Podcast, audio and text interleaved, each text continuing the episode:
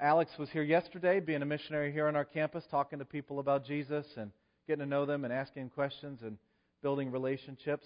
And I asked Alex if he would preach for us this morning. I think he's going to take us to James chapter 1. So if you open up your Bibles to James chapter 1, I want to pray for Alex. Thank you, Lord, for your wonderful words of life. And I pray, Father, that as Alex shares from your word, that it would be wonder. We would see wondrous things in your word. Open our eyes that we would see wondrous things in your word. Just like the psalmist prays in Psalm 119. Open our eyes. And open, Lord, our ears, but more, Lord, open our hearts that we would receive that word planted in it. And I pray, Father, for Alex that he would have joy and peace. Thank you for this um, visit we've had the last couple days. Thank you for his ministry we heard about in the Sunday school hour this morning and how things are going at Redeemer on the Mount. We pray for blessing on them, uh, for continued growth, for them to reach deeper and broader into their community, to make disciples that love you and are being transformed by you, all in view of that time when we go to be with you and where you come to make a new heavens and a new earth, to restore everything to how it's supposed to be. Please bless Alex as he preaches. We pray now in the name of Jesus. Amen. Amen. Thank you. What time do I need to land this plane? 2 p.m. Quarter after? 5, 10, 15, 20, 25. Ah, that's good. That's good. All right. Well, good morning, everybody. If I come down here, is it going to go? Is it going to go crazy? Okay. So I do want to genuinely commend all of you who came yesterday. For those of you who didn't come, you're horrible. But for those of you who did come yesterday, it was pretty great. You know, I, as somebody who's been in ministry for a while now, you know, I'm usually the one organizing stuff and running around frantically like Keith. Keith was yesterday. You could tell he was the one sort of in charge of stuff. but it was great for me just to not have to do that, first of all, but more importantly, to watch the body of Christ at work. And a lot of people did a lot of stuff starting early. Some of you, you had the threat of, of precip coming in, about a 40% chance of precip yesterday. But yet you, you persevered through it and you served and you did it for the, the glory of God and for the good of His church. And it's just really great to watch that. And you never know what seeds were planted. You never know what conversations were had. Some of you do know some of the conversations were had and the prayers that were prayed. And that's what it's all about. That's what it's all about. So, good job. And, and keep doing that. And I know sometimes, you know, you, you know someone for long enough and, and you, you serve together for long enough, little things can start to get under your skin about other people, the way they do a certain thing or the way they cut those onions or, or unfold those buns or, or, you know, I don't think you should use that size of spoon. I was listening. I was listening. By the way, your fellowship hall smells grand right now. Um, onions and hot dogs for weeks. Mmm. But you, you've really got to work at making sure you continue to love one another and consider one another better than yourselves and not let those little things, you know, start to grate. And if there is something, and I didn't see any of this, like, so don't think, you know, I'm talking to you. But if there are little things about yesterday that, that someone else did, just communicate that with those people sooner rather than later. You know, if you feel like it's something that someone sinned against you, just communicate that. Again, I didn't see anything. But I know that stuff like that happens at little events or before or after, or things that, well, they should have known or they should have done. You know, communicate those things rather than letting roots of bitterness grow um, so that your church can continue to be blessed and unified and that people will see love here and they'll want to come and be a part of this because they don't experience that in their own context. So, again, just good job. James 1, verses 2 through 8. So, the title of this message is God's Purpose for Our Pain. The reality is that if you're not going through trials now, you have in the past and you will in the future. Something that needs to be said at the outset is a lot of times when we're dealing with people, there is a lot more than what's on the surface. There are things going on, there are things brewing, marinating, simmering, whatever words you want to use, there's stuff. Some people are going through some serious trials, some serious trouble. There is suffering happening in people's lives that maybe they're not sharing. And that's why they are, a lot of times, the way that they are. And you've got to keep that in mind that there's always, in a room this size, there's a lot of stuff going on that no one else knows about other than God and that person, a lot of times. And you've got to keep that in mind. There's a lot of suffering. So James directly addresses this is James, the half brother of Jesus, directly addresses something that happens to all of us all of the time. And he says something very unnatural. Consider it pure joy when you go through trials of many kinds. What? Did I miss something? You know, you got to back up the. Can I do a little replay on that? Consider it pure joy, brothers and sisters, when you go through trials of many kinds.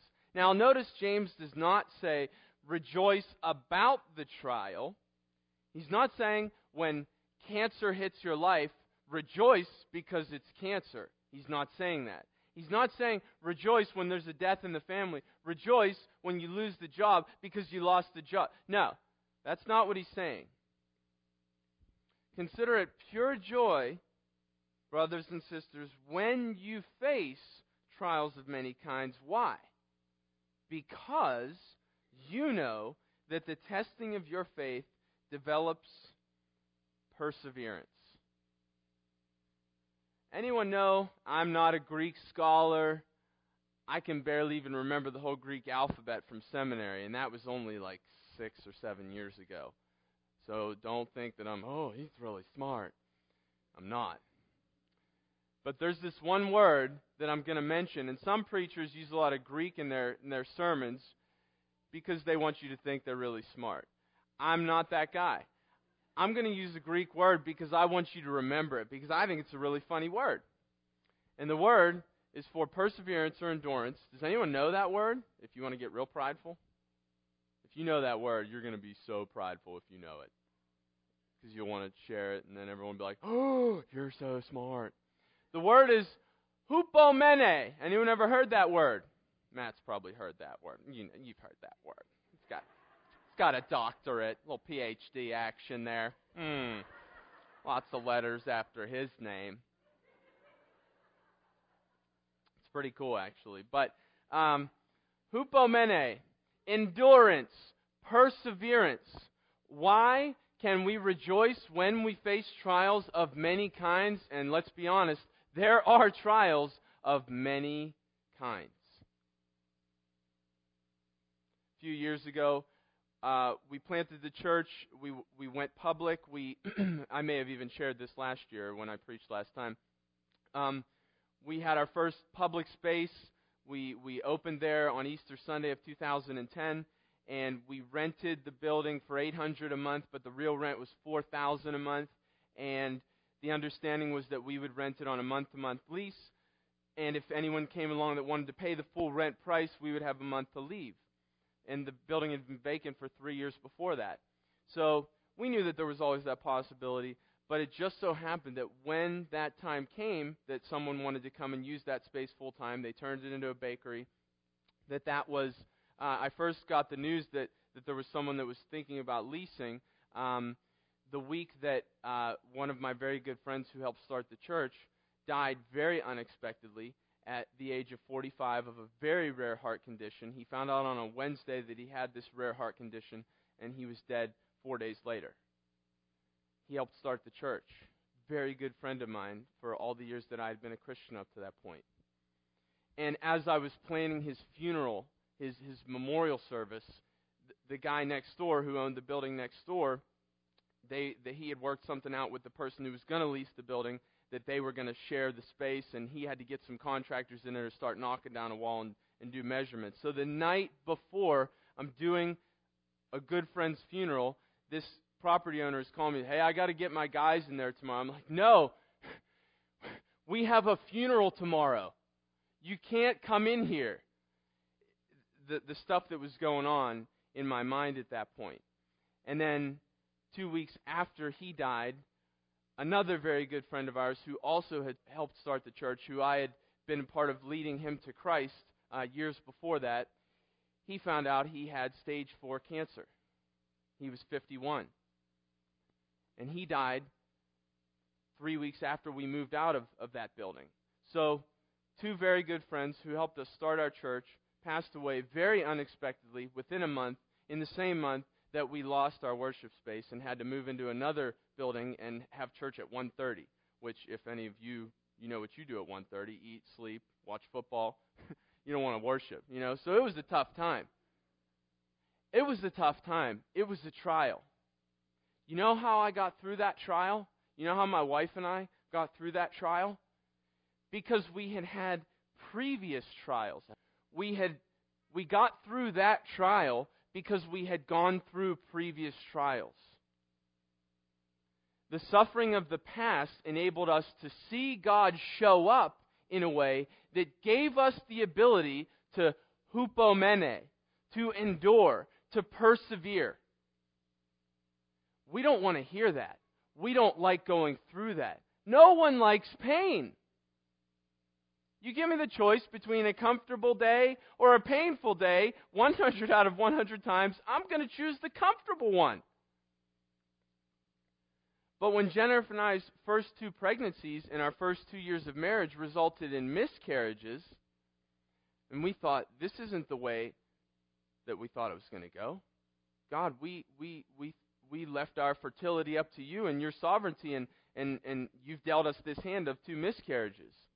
But it was God's provision and presence and tangible evidence of his love in our lives during that trial that enabled us to, when we lost our church building and lost two of our very good friends, look back at that previous one when we had lost our first two children and say, I don't know why this is happening right now. But I know when that happened that God showed up. And I really doubted when we lost the building and, and those two friends. I really had a crisis of faith. And I'm a pastor, you know, I'm a, out of seminary, I got these degrees, this, that, the other thing. I'm the leader of the church. And I was doubting God. God, why? How? And it was only because of the previous suffering and how God had showed up that I was able to get through. Now, was I fully energized every day for ministry in that season? No, I was not. I was using sermons from years past. I was preaching stuff that I had already preached.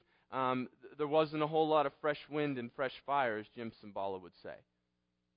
But God provided and got us through that time of suffering because He had shown Himself trustworthy and faithful in previous trials. And you today encounter the same kind of trials that we do. Or if you haven't, you will or you have in the past. And you have choices. You can hold on to that bitterness,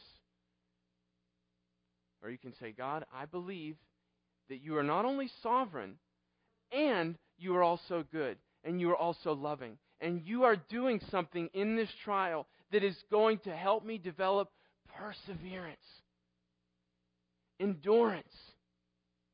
Because there's not much difference between nice pagans and nice Christians outside of the Holy Spirit and how we persevere in trials versus the pagan, the non believer. There's really not much difference. There's a lot of very happy pagans, there's a lot of very kind atheists. You see the bumper stickers now. Maybe you don't see them as much here. I see them all the time in Pittsburgh. Do random acts of kindness. Now you think, oh, who can argue with random acts of kindness? There's an agenda there rather than practice the love of Christ, you know, the good works, it's random acts of kindness because that's the secular atheist version of doing good works for God. Practice random acts of kindness. There's an agenda there. So there's really not much difference between the kind pagan and the everyday Christian. There are some differences, clearly. But how we go through suffering is a big, it just defines. So, how have you been doing in suffering. John Piper, one of my faves, he's a sinful man just like everyone else, but boy, I think he's swell. And I think you ought to too. DesiringGod.org. He got cancer years ago, and he prayed, Lord, help me not to waste this cancer. How can you pray that prayer if the Holy Spirit has not changed you to the point that you see God at work, His hand, even in allowing something in His sovereignty, as horrible as that, but saying, God, help me not to waste this trial? Non believers can't say that. But regenerate, Jesus loving Christians can say, Lord, I don't like this, but I know that you've got a plan in the midst of this. Bless you. God bless you. Let's keep going. Verse 4. Perseverance. What's that word again? I know I'm I'm asking you to repeat some. You're like, I hate when preachers do that. Ah, I hate that too. Believe me, I hate that. Uh, you know, and Charles Stanley, I love Charles Stanley, but how many times are you gonna tell me to listen? I'm listening. I'm listening. If you say it that many times, you tell me that many times, it's no longer effective.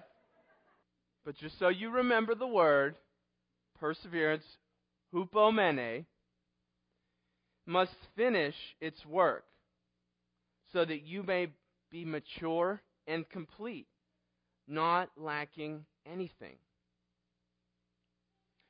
God has a purpose for our pain that goes beyond anything that this world can ever explain or define.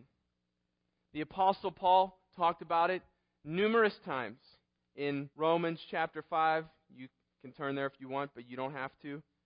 Don't let it distract you if you have to turn and then you don't even hear what I'm saying. Romans chapter 5. Y'all may have heard verses 1 and 2. Therefore, since we have been justified by faith, we have peace with God through our Lord Jesus Christ. Pivotal verse of the Protestant Reformation.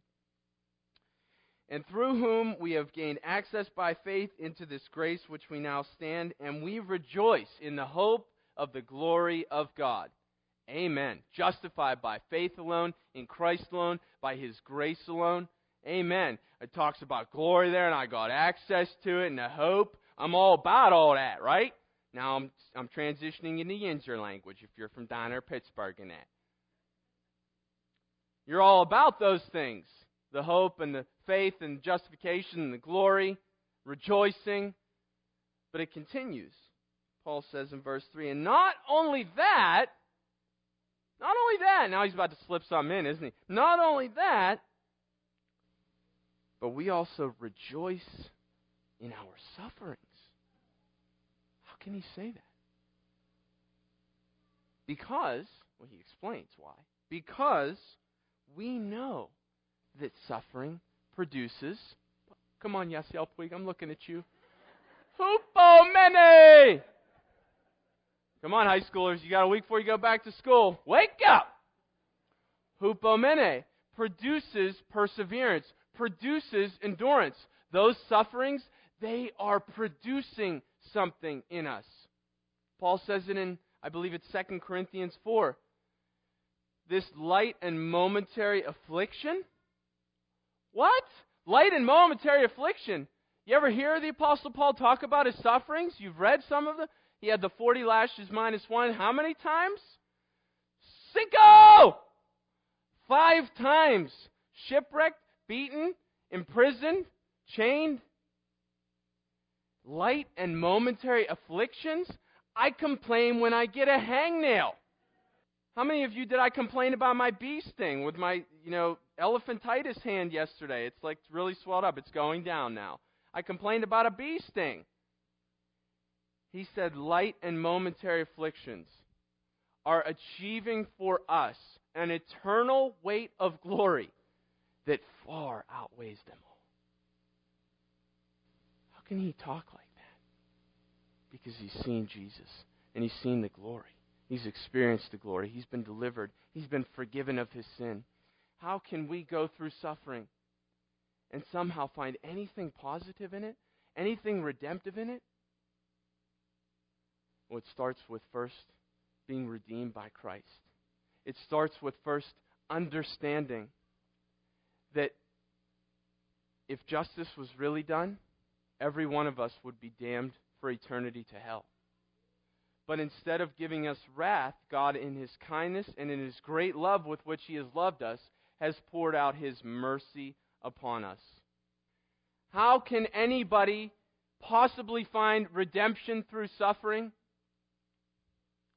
Through Christ. Through Christ, by understanding that we have been forgiven, that God has reconciled us to Himself.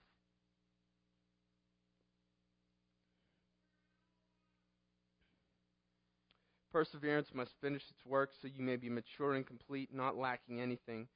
And if any of you does lack wisdom, what do we usually lack when we go through a trial? Wisdom. What do we immediately ask for? And it's, it's biblical to ask for deliverance. It's biblical. Later on in the book of James, chapter 5, he's going to talk about praying for healing. It's biblical.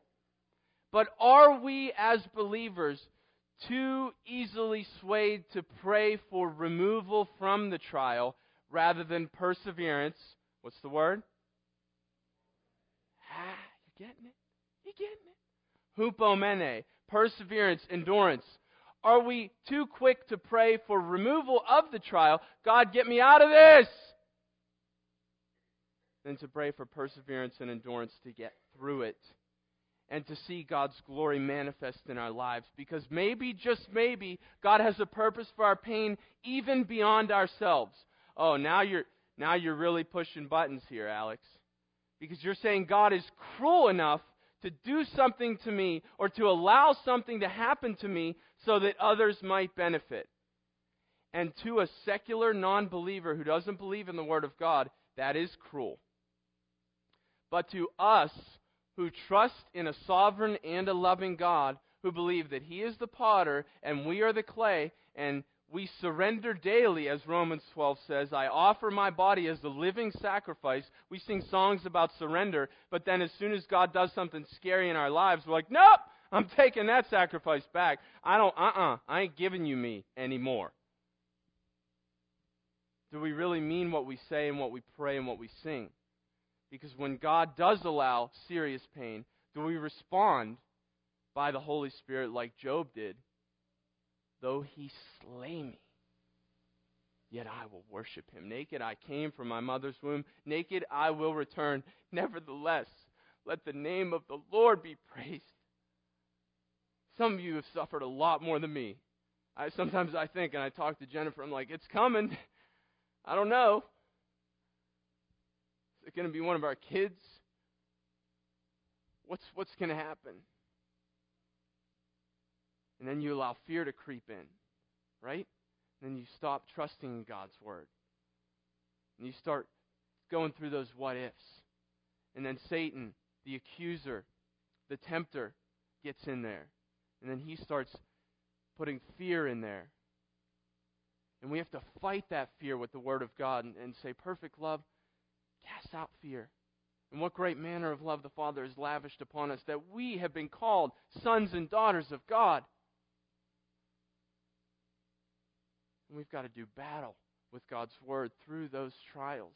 I'm not minimizing them, I'm not trying to diminish them. But I'm just doing my job as God's ambassador today to say that He has a purpose for that pain, He has a purpose for that trial. And it goes beyond just you, and it goes beyond just me. And it goes to His manifest glory in your neighborhood, in your family, in your workplace, in this church, and throughout the world. And sometimes we got to say, God, give me wisdom. Give, return me, renew my mind, Romans 12 style. Don't let me conform any longer to the pattern of this world, but renew my mind, Lord, so that I can have wisdom, so that I can know how to go through this so I could share it, bear one another's burdens, share those sufferings with the church. You can't do it alone. That's why God gave us each other.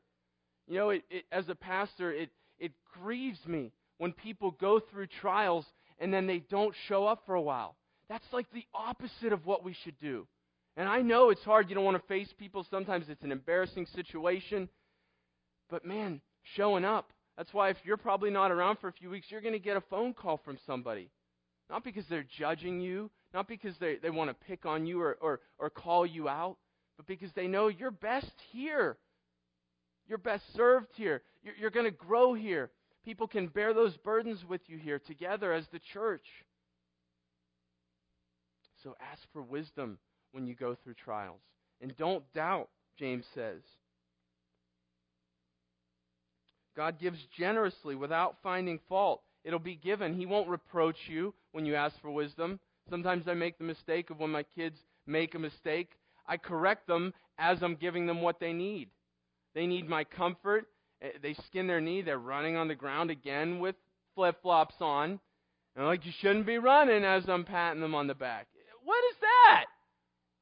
I'm yelling at them as I'm comforting them. God doesn't do that. He does discipline at times, He chastens those whom He loves, but God gives wisdom without reproach. God, I messed up here. I did something pretty dumb. Please get me back on your path. Give me wisdom. And He'll give it generously. But don't doubt. Verse 6 of James 1. But when he asks, he must believe and not doubt, because he who doubts is like a wave of the sea, blown and tossed by the wind. That person should not expect that they will receive anything from the Lord. They're double minded, unstable in all they do. And the image is not of necessarily the, the, wave, you know, crashing, but of just water. Think of water. Think of a river, a lake, and it's calm until the wind blows. And as soon as the wind blows, the surface of the water, the appearance of the water, what does it do? It, it changes. It, it starts to blow one way. But then the wind can start to go a different way or calm down. And all of a sudden, the, the appearance of the water changes again and again. And the, the water is constantly changing its appearance, right? And that's the image that James gives. That someone who asks with, with doubt in their mind and in their heart, they're unstable in all they do. They're shifting constantly. And again, that's why we need to get into God's Word. Memorize God's Word. Those fill in the blanks on Acts 3, get her done. Yasiel Puig. Get her done. Memorize Scripture. Put it in your heart. How can I keep how can I keep from sinning against you, Lord? By by putting your word in my heart. Your word is a lamp unto my feet and a light unto my path. His word is wisdom, manifest. So ask in faith. And finally, how do we get through the trial? Well, Hebrews 12 says it. You don't endure trial, you don't persevere victoriously through trial on your own by trying harder, by pulling yourself up by your bootstraps, by just other people alone. It always has to be Christ. And we look to Christ and remember how he persevered through suffering.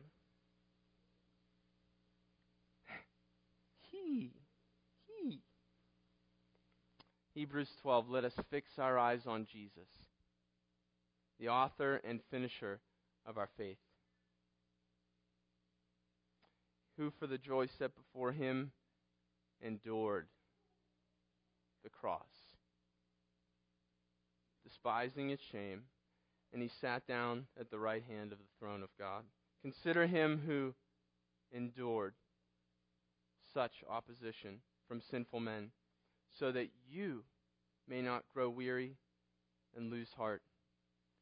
Endurance, Christ like endurance, Christ fueled, Christ strengthened, Christ inspired, Christ motivated endurance is the only thing that can get us and help us to stand uprightly in that trial. To possibly rejoice or even remotely accept that God has a purpose for our pain beyond our own struggle. You think that when Jesus hung on that cross and his mother and his brothers and his friends, his closest friends who had done ministry with him, had seen amazing things, and he hung there on that cross.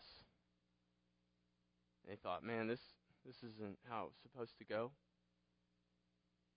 This isn't the way it was supposed to end up. God, why? Why would you allow this? And maybe you've said that yourself about some of the situations you've you've been brought through. God, why? Why would you allow that to happen? Why would you allow that? But three days later, you know what happened. He rose from the grave victorious. And because he lives, we can face anything because he lives. Not because we have the strength in ourselves to do it, but because Jesus Christ overcame the grave. And then they understood. Then they understood that God had a purpose for Christ's pain, for Christ's suffering. He was wounded for our transgressions. The chastisement that should have come upon us instead fell upon him. He bore our sins and reconciled us to God. The ultimate purpose for pain happened at the cross with Jesus. Remember that. Meditate on that. Pray about that. Focus on that as you go through trials. Because if God redeemed the cross, He can do anything in our lives anytime He wants.